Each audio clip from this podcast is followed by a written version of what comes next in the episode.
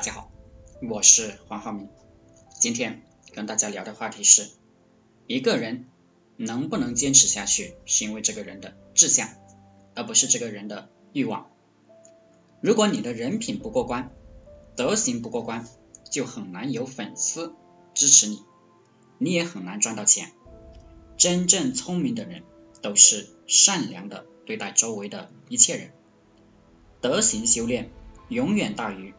能力修炼，求索之心、不满之心多的人，看不到别人的闪光点，终究会把自己活成笑话。真正成功的人是不求回报的，天天想着回报，做事的时候就不会专心，永远在想回报、回报，这样事情做不好就放弃了，没有从量变到质变。不成功是为什么？积累少了。如果不积累，什么都不会有；如果积累了，什么都会变得越来越多。积少成多，积善成德。你还没有积累，你就想有收获，这是大多数人的毛病。厚积薄发，没有积累就想要财富，这是不可能的。真正的高手是。我就要做这件事本身，要把这件事做到极致。至于回报、收获，不去想。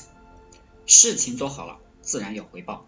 欲望要小，甚至没有欲望，只有自己的志向，比如只搞直播变现，其他的一切都忘记，这个人就有前途了。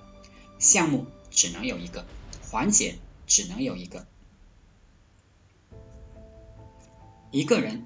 能不能坚持下去，是因为这个人的志向，而不是这个人的欲望。一个人最重要的是志向，立定志向，一直为自己的理想而奋斗。